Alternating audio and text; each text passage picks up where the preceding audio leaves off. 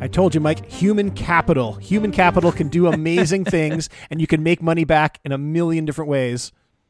Yeah. So instead of uh, crawling back to the U.S. government and saying, "Can I please start working for you again?" they actually crawled back or somehow got in touch with Crawled, Namor. acro- crawled across the country. swam across, swam into the arms of Namor, the, who's now a film producer, to do a movie, which is it's amazing. Like you think, like I don't know how much they're being paid, but given how much money they lost, you think it'd be quite a bit of money to kind of put them back in a position where they could continue with their, the the life that they had before Reed lost it all in the stock market. well, you got you got to believe this movie is going to be a massive, massive, massive hit. I, I'm not even sure. I've seen the, the, the trailers. I've seen the coming soon's, uh, but I'm not even sure what the movie's about. But they're demonstrating their powers on film, and that alone is going to make this movie massive.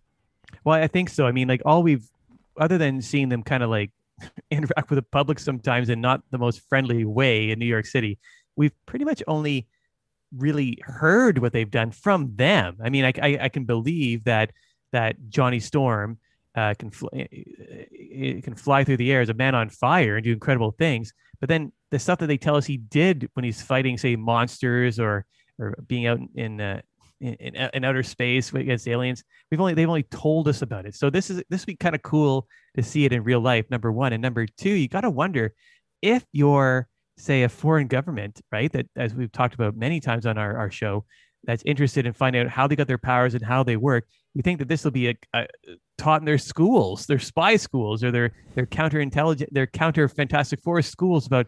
Okay, turns out that that's how much the thing can usually lift because you can see how much he's starting to strain with uh, lifting that car above him or not, or how far Reed Richards can stretch. Assuming that they actually do put their their powers to the test in the movie. Well, yeah, I, I don't think we're we know how much of it is them using their powers, and how much of it is special effects, and how much of it is tricks of the light, um, the Ugh, ca- camera well- tricks. I, I, we have no idea, um, and, and I don't think the the Russian spies are going to either. Well, you know what? If if if I'm watching that movie and it looks like there's special effects or camera tricks, like I'm leaving. Like I'm not going to to see like I'm not going there to see people that look like the Fantastic Four showing their powers. I'd only be there to see them showing their powers. And so I expect that there's going to be a cool fight scene with the thing. And Reed Richards is going to you know stretch across North America or whatever how far however far he can go. And I guess Sue Storm, well, I don't know what we're going to see. Probably not much. I can see anything at all. She'll just disappear. I, I, I, we, can- we, can see things floating around in space that, that just like float around.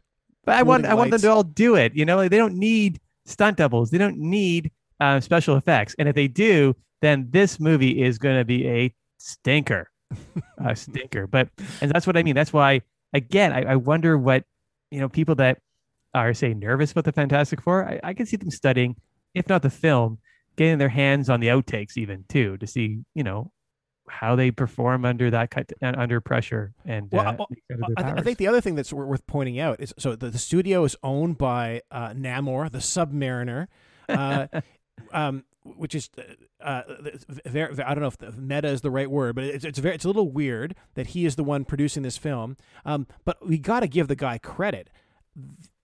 It was only a few weeks ago that Reed went bankrupt and they were looking for a solution. And in a few weeks, they've managed to film a movie, get the the previews out, and in a couple of weeks, it comes out. Like, uh, has a movie ever been produced this fast before? maybe when you don't have to pay for special effects and uh, stunt people and stuff like that, then the movie, an action movie, can be done a lot quicker. I mean, you got to wonder though, who came up with this script? I mean, was it just sitting around there and it had as a conventional film, and then they just converted it to being about the Fantastic Four? Or what my, uh, you know, another one of my another one of my worries with this film is, is that what if it's there's no real script and it's just, just I don't know, them bouncing around doing their powers. I mean, I'll still see that because I think that'd be cool to see how they their powers work, but Yeah. Probably won't is be it- that is it just going to be improvised and like footage of the thing breaking down buildings and Johnny yeah, putting things on Burn- fire? yeah, or and Reed like, you know, ricocheting things out of his stretchable stomach. I mean, I guess we'll see. But I, I, I if, they're asking for our hard-earned money, um, in the movie theater, I'd like to. Hopefully, they're going to see some kind of story. But, but yeah, it, but you're to your point, it happened pretty quickly. And is it? I didn't know that the, that they were that friendly with with the Submariner.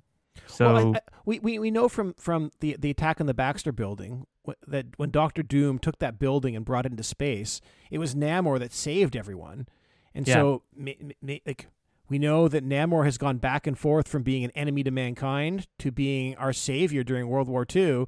Maybe he's back on well, maybe he's back on the good guy, and to show us how good a guy he is, he's going to create a capitalist movie structure. but you got to wonder like if he has the money to fund that movie you think that there might be some lawsuits floating out there against him for his past actions which are uh, decidedly unfriendly towards you know humankind right Well, is there statute of like the, the last time we know he did things was back in the 1940s? I assume there's some sort of statute of limitations on that. well he was on he was on our side then i i, I mean the, the question is like i thought he wasn't the greatest person to have around before that he was he actually had it seemed it, well I, I don't know if we have the full story on what happened with with the attack on lower manhattan i i, I was always a little suspicious about The Well, idea fact that that, the fact that it was a giant sea monster suggests that that if, if Namor wasn't involved, he sure wasn't being helpful. That's right, and so that's why I wonder. So now he's popped up as a as a fame as a movie producer with some money. Don't you think that's what brings out the, the possible lawsuits and the the old grievances? Wouldn't it be ironic that if if Reed goes bankrupt again because someone sues him for his movie movie money? Can that happen? Well, sad, Mister Mister. You know, you could be Mister Fantastic and one of the most intelligent people in the world. You can still make you can still make mistakes.